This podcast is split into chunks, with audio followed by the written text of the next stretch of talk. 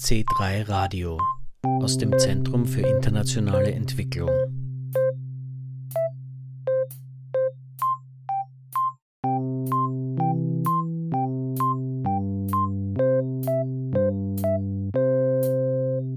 Unser Thema ist Digitalisierung und emanzipatorische Bildung und insbesondere werden wir uns mit der Frage beschäftigen, ob es hier einen Widerspruch gibt. So hat die ÖFSE-Forscherin und Bildungsexpertin Margarita Langthaler die Online-Veranstaltung am 29. März 2022 anmoderiert, über die wir in der heutigen Ausgabe von C3 Radio berichten. Organisiert wurde die Diskussion vom Paulo Freire Zentrum, das im C3 Zentrum ansässig ist. Es begrüßt Sie Jürgen Planck. Über Digitalisierung und emanzipatorische Bildung ein Widerspruch haben am 29. März miteinander diskutiert Rocio Rueda Ortiz, Dunja Khalil und Raphael Perret. Den Hintergrund zum Thema skizziert Margarita Langthaler wie folgt. Ja, wir haben es alle erlebt. Wir erleben es auch jetzt noch. Seit dem Ausbruch der Corona-Pandemie vor zwei Jahren werden Bildungsprozesse aller Art in den virtuellen Raum verlagert. Nun sind die Schulen zwar auch wieder offen, doch es ist offensichtlich, dass der Einsatz digitaler Medien aus der Bildung nicht mehr wegzudenken ist. Und hier denke ich nicht nur an die Schulen an sich, sondern an alle Formen von formaler, aber auch nonformaler Bildung. Einerseits eröffnet sich dadurch natürlich ein Potenzial, neue Kommunikationsformen, neue Vernetzungen, gerade auf internationaler Ebene, es gibt aber auch Schattenseiten und hier möchte ich noch nur kurz an das Stichwort ungleicher Zugang zur Bildung erinnern. Kurz und gut, diese Frage wird recht kontrovers diskutiert und ich freue mich daher auf eine sehr spannende und hoffentlich auch kontroverse Veranstaltung heute Abend. Einleitend sagt Gerald Fasching-Eder vom Paulo Freire Zentrum. Wir sind es gewohnt, über Digitalisierung viel zu sprechen, auch kritisch, aber normalerweise im Hinblick darauf, dass Schulen äh, oder vor allem Kinder, Schülerinnen aus benacht materiell benachteiligten Familien zu wenig Zugang haben zum Internet zum Beispiel, äh, um digitale Lehrformate mitverfolgen zu können oder der globale Süden abgehängt wird in der Digitalisierung. Und es gibt aber eine andere Dimension der Digitalisierung, die wir heute mehr in den Vordergrund rücken wollen, nämlich die Frage, wo bleibt der Mensch zwischen der Maschine, den Maschinen, den Interfaces, den Bildschirmen, den Kameras etc. Wie schaut es aus um die Humanisierung, das Humanisierungspotenzial oder die Enthumanisierungsgefahr oder Sorgen, die mit der Digitalisierung daherkommen. Das ist das, was uns ein Anliegen war, dem auch einen Raum zu geben, von der Perspektive das mal anzuschauen. Dafür stehen die C3-Organisationen gemeinsam auch äh, ein bisschen was Querdenkerisches vielleicht hineinzubringen und uns gemeinsam ins ja, Reflektieren zu bringen. So Gerald Fasching-Eder. Dann stellt Moderatorin Langthaler die erste Diskutantin vor. Rocio Rueda Ortiz ist Bildungswissenschaftlerin an der Universidad Pedagógica Nacional in Bogotá, Kolumbien. In ihrer Forschung beschäftigt sie sich mit digitalen Medien in der Pädagogik und der Aneignung digitaler Kommunikationsformen durch soziale Bewegungen. Rocio, die Leitfrage unserer Veranstaltung heute Abend ist, ob es einen Widerspruch zwischen Digitalisierung und emanzipatorischer Bildung gibt. Du bist Bildungswissenschaftlerin und auch Bildungspraktikerin, wenn man so sagen kann, und du beschäftigst dich in deiner Forschung genau mit dieser Frage. Und zwar insbesondere im Kontext sozialer Bewegungen. Was sind deine wichtigsten Forschungsergebnisse? Ich glaube, dass äh, digitale Bildung emanzipatorisch sein könnte, aber sie ist es im Moment nicht. Aus der Perspektive der globalen Süden sehe ich die Notwendigkeit, das moderne emanzipatorische Ziel der Bildung als ein unvollendetes und paradoxes Projekt kritisch zu reflektieren. Dieses Projekt steht heute im Kontext der Digitalisierung von alten Herausforderungen und neuen Paradoxien. Ich will zwei Punkte äh, nennen. Erstens, die alphabetische Kultur und ihre Versprechen von Emanzipation und Demokratisierung durch Bildung hat sich nicht gefestigt. Es gibt immer noch Bevölkerungsgruppen in Lateinamerika, vor allem Indigene und Afroamerikaner, die verschiedene Hindernisse haben, um im Bildungssystem zu bleiben. Rocio Rueda Ortiz stellt die Initiative eines Lehrers in Kolumbien vor, der auf dem Rücken eines Esels Bücher in abgelegene Dörfer bringt und schlägt anschließend von der Vergangenheit eine Brücke in die Gegenwart. Das Projekt der Moderne wurde von Norden in den Süden getragen und es war unter der Vorstellung einer europäischen kulturellen Überlegenheit, die auch von den Privilegierten in den Ländern des Südens, Kreolen und Mestizen, reproduziert und unterstützt wurde. Die Indigenen, Afroamerikaner und Bauern waren und sind immer noch von Missachtung, Ausgrenzung und Ungerechtigkeit betroffen. Das werde sich durch die Digitalisierung nicht ändern, so Rocio Rueda Ortiz. Obwohl das ein Versprechen des Staates und den äh, Software- und Hardware-Konzernen ist. Das kann sich sogar verschlechtern, denn in den Regionen, wo diese Bevölkerungsgruppen leben, gibt es Rohstoffe, wie Gold zum Beispiel in Kolumbien, die für die materielle Infrastruktur der Digitalisierung notwendig sind. Rueda Ortiz berichtet von einer indigenen Gruppe im Süden von Kolumbien, die sich ihre eigenen Lehrpläne geschaffen hat und eine eigene Online-Plattform. Ihre Webseite, das haben wir auch gesehen, enthält Texte in der Sprache NASA, ihre eigene Sprache, Spanisch und ab und zu Französisch und Englisch. Die jungen Indigenen veröffentlichen Artikel politischer und kultureller Art über die aktuelle Situation der NASA-Gemeinschaft, aber auch über andere Ereignisse im Land, die mit Ungerechtigkeiten, Ungleichheiten und der Missachtung der Menschenrechte zusammenhängen. So Rueda Ortiz. Von diesem Beispiel des Empowerment mittels Digitalisierung in Kolumbien kommen wir nach Österreich. Unsere zweite Diskutantin ist Dunja Khalil. Sie ist langjährige Rechtsberaterin im Bereich Antirassismus sowie Hass im Netz und hält als ausgebildete Trainerin Workshops zu unterschiedlichsten Themen rund um Antidiskriminierung. Darüber hinaus bietet sie mit ihrer Know Your Rights-Reihe Weiterbildungsarbeit auf Social Media, insbesondere auf Instagram, an. Was sind hier deine Erfahrungen? Also ich nehme an, dass deine Arbeit ja stark darauf abzielt, die Teilnehmer und Teilnehmerinnen deiner Kurse zu stärken, sie über ihre Rechte zu informieren, sie zu ermächtigen, wie man manchmal auch so schön sagt. Welche Rolle spielen hier digitale Medien und Instrumente? Genau, also seit Corona ist es ja verstärkt alles online gegangen. In meinen Workshops, die ich eigentlich immer nur analog angeboten habe. Und ich habe auch meine Weiterbildungsarbeit auf Instagram vor allem ausgebreitet und mache dort seit zwei Jahren wie du auch schon gesagt hast, so ein bisschen Weiterbildungsarbeit, Sensibilisierung. Ich versuche einfach auf Themen aufmerksam zu machen, die vielleicht in unseren Bildungseinrichtungen bis heute nicht sehr präsent sind. Ich habe damals so begonnen, dass ich einfach meine Arbeit auch auf Social Media geteilt habe, um zu sehen, was da für Reaktionen kommen. Habe dann realisiert, dass da einfach sehr viele Wissenslücken sind in Bezug auf bestimmte Themen. Und als ich selber darüber reflektiert habe, ist mir aufgefallen, naja, in der Schule hat man ja zum Beispiel, also ich persönlich und viele andere und die meisten meiner Teilnehmer, TeilnehmerInnen ähm, nichts über Rassismus und Diskriminierung gelernt. Und so habe ich dann begonnen, eben Social Media für diese ähm, Themen zu verwenden und versucht so gewisse Lücken zu füllen, die unser Bildungssystem sozusagen äh, meiner Ansicht nach hat. Besonders junge Menschen seien via Social Media gut erreichbar, sagt Khalil. Ich bin auch der Meinung, dass viele Diskurse, die in unserer Gesellschaft gerade stattfinden, aufgrund von Debatten, die auf Social Media stattgefunden haben, passieren. Also wenn man sich Black Lives Matter zum Beispiel anschaut oder auch die LGBTIQ-Community, was da alles schon erreicht wurde, hat Social Media einen großen Beitrag getragen. Also zum einen ist Social Media ein großer Teil meiner Weiterbildungsarbeit, aber ähm, wie du auch erwähnt hast, ähm, gebe ich auch Workshops durch verschiedene Plattformen, unter anderem Zoom, äh, biete ich die an. Und ähm, das hat sehr gut funktioniert. Ähm, da nehmen sowohl sehr junge Menschen teil als auch ältere oder erwachsene Menschen.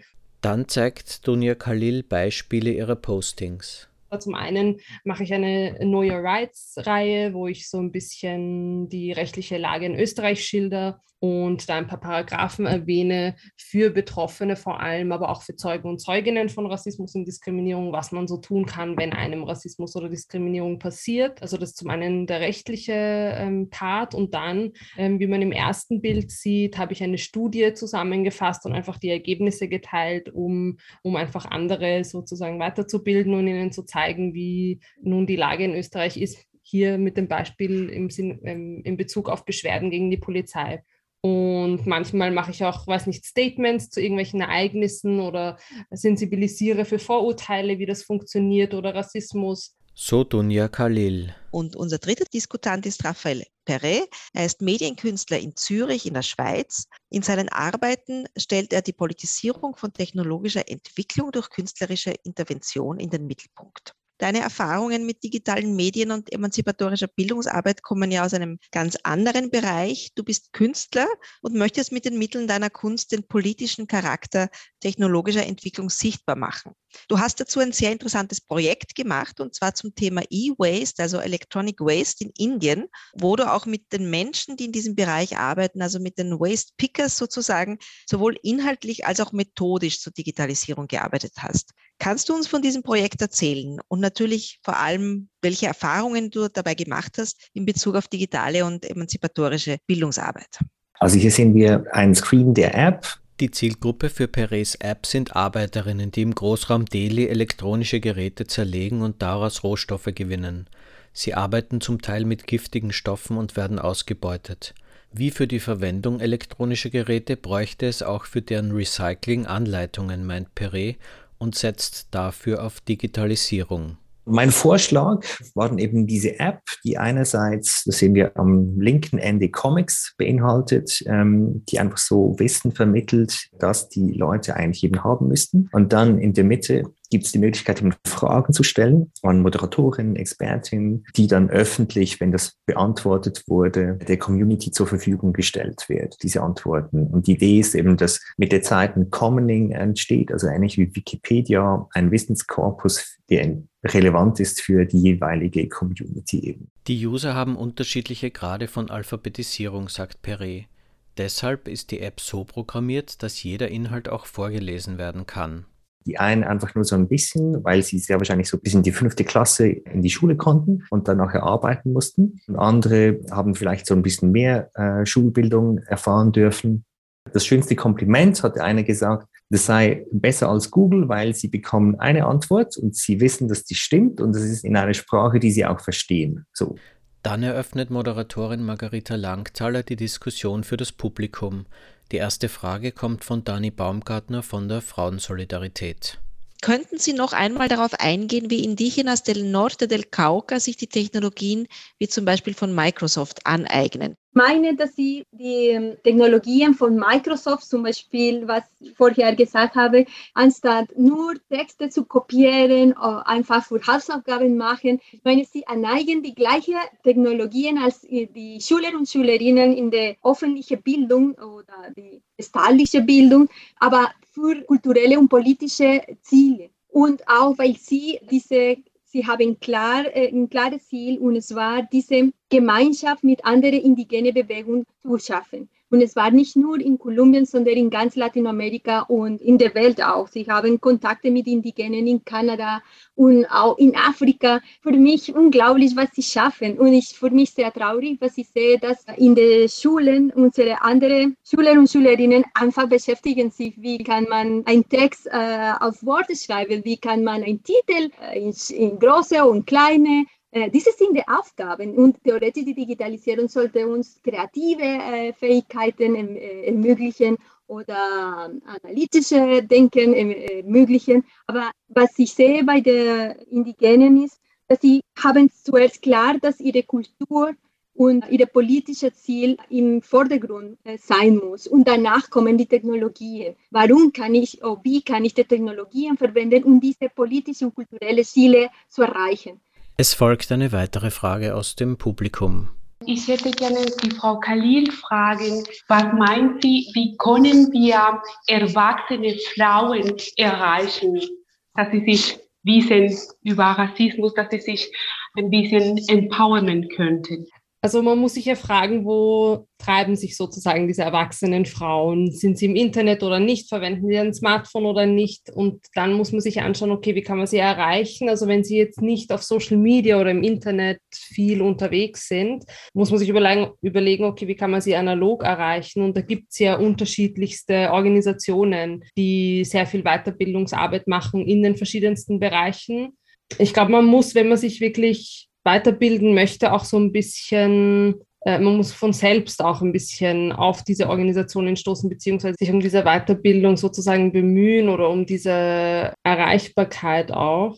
Zum Thema Erreichbarkeit von Zielgruppen merkt Herr Letsch aus dem Publikum an. Ich arbeite mit Wohnungs- und Obdachlosen und da sind inzwischen, also gerade durch die letzte Zeit mit Corona, fast alle mit Smartphone ausgestattet. Und damit haben sie eine E-Mail-Adresse und so gehen wir langsam mit denen weiter. Darf ich vielleicht fragen, ob hier von Seite von Rossio oder, oder Raphael es Ideen hier gibt, wie man äh, Menschen, die jetzt so quasi von ihrem Sozialverhalten nicht so stark auf Social Media sich tummeln sozusagen. Also eben die Frage war ganz spezifisch ältere oder erwachsene Frauen eigentlich, ähm, aber ich nehme eben an Frauen im, in einem Alter, deren Lebensmittelpunkt nicht die sozialen Medien sind, wie man die erreichen könnte. Gibt es hier Ideen von eurer Seite? Ja, ich glaube, aus eigener Erfahrung sind Workshops am zielführendsten, würde ich sagen. Aber dann ist natürlich immer noch die Frage, wie kommt man dann an die Zielgruppe ran oder so. Aber ich glaube, eben vielleicht durch Unterwandern von schon bestehenden Gruppierungen oder Einladen oder was auch immer, wäre jetzt einfach mal so ein Ansatz. Danke, danke. Ja, Rosio, hast du noch eine Idee? Ja, also ich kenne hier in Tübingen ein Projekt, das heißt, glaube ich, intergenerationale Workshop zu digitalisieren oder sowas, ich weiß es nicht mehr. Aber die interessante Idee war, dass Kinder mit älteren Personen äh, zusammen einen Workshop machen, wie man zum Beispiel äh, ein iPad oder das Handy äh, verwenden kann oder welche Antivirus herunterladen kann. Das macht ja die Volkshochschule in Tübingen und sie versuchen diese intergenerationale so Austausch äh, Schüler mit der Opa oder Oma und machen äh, gemeinsam diese Workshop. Und sie lernen auch Fotos zu machen oder äh, benutzen zum Beispiel von sozialen Medien auch. Und das normalerweise werden die Kinder, die die Opa und Oma zeigen, wie was sie verwenden und auch dann die Opa und die Omas erzählen, was sie für Ängste haben mit den Medien. So, es gibt diese, diese Projekte und sie haben sogar für Familien mit Migrationshintergrund so angeboten. Mhm. Aber das ist eine intergenerational Workshop, heißt so. Die Frage nach dem Schulkontext, ob es Erfahrungen gibt äh, von euch dreien mit dem Thema emanzipatorische digitale Bildung in Schulen. Hat hier jemand Erfahrungen gemacht? Raphael, bitte, ja? Ja, ich habe versucht, aus meinen Erfahrungen die Nähe zu suchen zu Bildungsinstitutionen und ich bin kläglich gescheitert. Ja, geht nicht. Das ist eine eigene Welt. So hat nicht funktioniert, mehrere Male. Und woran bist du genau gescheitert? Nun ja, ich glaube, das sind auch wieder ganz eigene Interessen dahinter oder auch eine, wie soll ich sagen, vielleicht äh, eigene Auffassung oder äh, Raster, die man da erfüllen muss und äh, entweder man passt da rein oder eben nicht auch ein eigener Lingo, der sich mir dann verschlossen hat oder eben dafür gesorgt hat, dass ich da gar nicht irgendwie mitreden konnte oder eben nicht die richtigen Knöpfe drücken konnte in der Aufmerksamkeitsökonomie, keine Ahnung. Also es wird einem ja dann auch nicht offensichtlich gesagt, hey, deshalb und deshalb geht nicht, sondern so mhm. Anfragen, die verschleifen sich dann einfach und irgendwann kommt dann einfach nichts raus. Danke. Rosio, hast du äh, noch Erfahrungen, die du mit uns teilen möchtest? Bitte. Leider muss ich wie Raphael sagen, im formellen Bildungskontext eigentlich habe ich keine Erfahrung. Und ich weiß nicht, wie äh, in Europa ist, aber seit zehn Jahren, ungefähr 15 Jahren, haben wir diese unternehmerische Narrative an der Universität und allgemein in der Bildung. Das ganz äh, stark. Und äh, ich sehe, dass diese emanzipatorische äh, Ziele oder diese emanzipatorische Narrative, dass wir in Lateinamerika in den 80er Jahren habe mit Paulo Freire, was ich an, in, an der Uni als Studentin erlebt habe, wenn ich die Uni heute betrachte, ist äh, ganz traurig. Deswegen musste ich meine Forschungsgebiet äh, irgendwo anders bringen, weil ich, ich, bräuchte, ich bräuchte einfach Inspiration und Hoffnung von den Menschen, von den einfachen Menschen, die versuchen, irgendwo etwas anders machen mit den Technologien. Also ich sehe, dass diese Privatisierung und der unternehmerische Subjekt an der Universität und an den Schulen ist sehr stark. Und alles, was kommt mit Emanzipation oder diese Diskursen, dann sofort wird ein bisschen so komisch angeschaut. Ne? Das ist, oh, das ist sehr so link, so linke Pädagogik. Wir sind jetzt in anderen Momenten in der Pädagogik. Und das sagen wir in, in einem Land mit so vielen Problemen, mit, so, mit einem äh, Zivilkrieg vor 50 Jahren.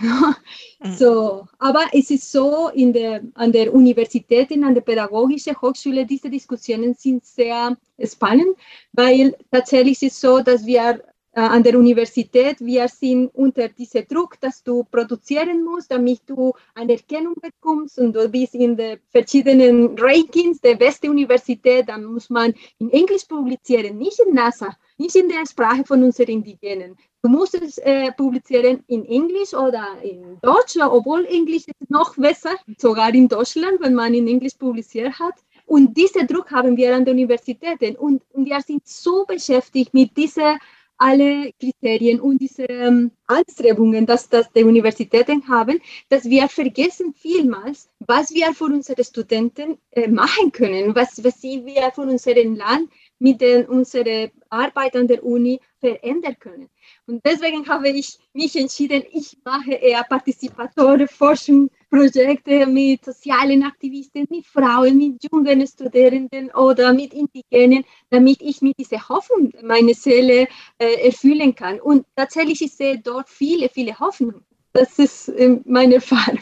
Aber ich glaube, man kann in der, in der formellen Bildung diese Erfahrungen mitbringen jedes Mal, wenn ich meine Studierenden an der Pädagogischen Hochschule in Bogotá über die NASA-SIN erzähle, dass sie können äh, NASA-SIN, Spanisch und Englisch schreiben und sprechen, das ist ein Wunder. Während unserem Bildungssystem fast äh, niemand kann es an eine indigene Sprache sprechen, niemand, aber Englisch gar nicht, nur Spanisch. Aber diese Indigenen sagen uns, boah, sind Bürger der Welt. Ich finde, müssen wir lernen von denen. In den Rückmeldungen aus dem Publikum wird eine mit Digitalisierung zusammenhängende Frage aufgeworfen, zum Sammeln von Daten und dem Umgang mit denselben wie muss man denn mit Daten umgehen, damit da tatsächlich dann auch Wissen herauskommt und eben nicht nur, wie Raphael das vorhin erläutert hat, die Information. Wir wollen ja so quasi Erkenntnis, wir wollen Wissen und nicht nur Information und wir wollen auch so quasi das als Grundlage für Handlungen verwenden und nicht immer nur gemeinsam in Kooperation ständig neue Daten sammeln. Rosio, bitte. Ich glaube, das ist eine pädagogische Frage. Wenn wir über die Digitalisierung der Bildung sprechen, viele haben die Vorstellung, dass jetzt wir keine Lehrer oder Lehrerin brauchen, dass die Hauptarbeit äh, von den Schülern und Schülerinnen ist, einfach mit Lernsoftware zu arbeiten.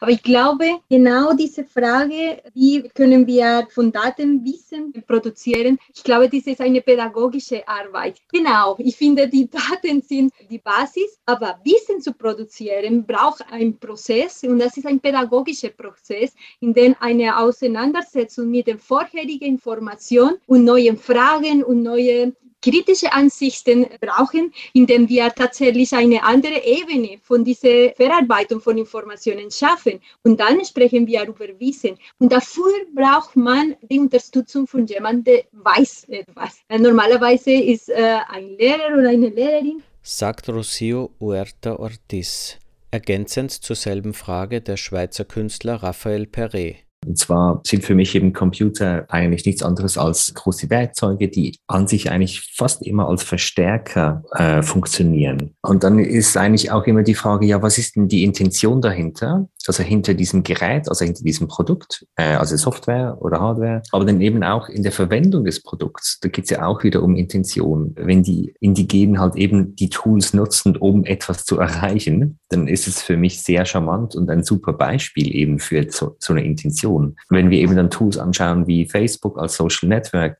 nun ja, es ist eben wahrscheinlich kein soziales Netzwerk, sondern es ist einfach eine Werbemaschine und das ist eigentlich die Intention. Und es geht gar nicht darum, jetzt wirklich einen Austausch zu befördern. Abschließend bindet Moderatorin Margarita Langthaler das Publikum in einen Chat ein. Wir bitten Sie, eben uns nochmal Feedback zu geben und äh, möchten Sie daher bitten, sich zu überlegen, welchen Gedanken, welche Idee, welchen einen Satz oder einen Gedanken Sie aus der heutigen Veranstaltung mitnehmen. Hier die Rückmeldungen.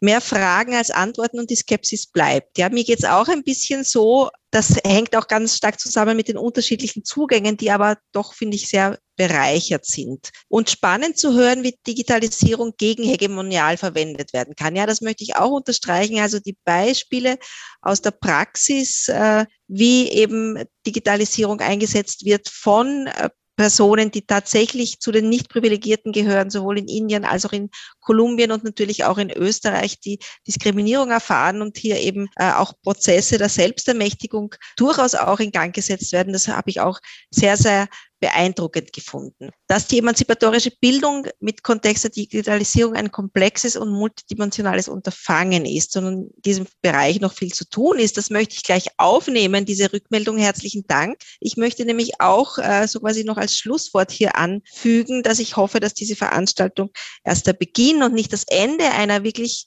ähm, multidimensionalen, sehr komplexen, sehr vielschichtigen Diskussion ist und dass wir hoffentlich noch weiterdenken und eben auch an diesen Ansätzen, die wir heute gehört haben, von denen wir erfahren haben, wie Digitalisierung tatsächlich äh, emanzipatorisch verwendet werden kann, dass wir die auch noch weiterentwickeln und lernen von diesen Ansätzen.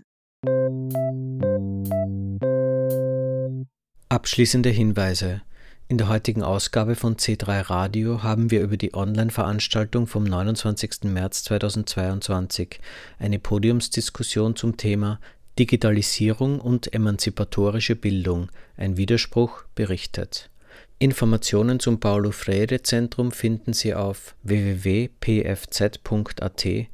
Zu C3 Radio und allen Angeboten im C3 informiert man sich auf www.zentrum3.at, über die ÖFSE auf www.ofse.at.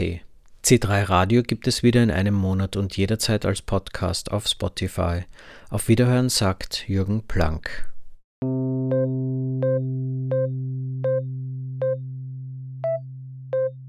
C3 Radio aus dem Zentrum für internationale Entwicklung.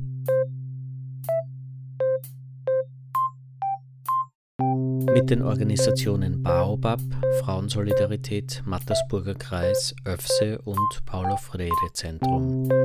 Weitere Informationen und Podcast auf www.zentrum3.at.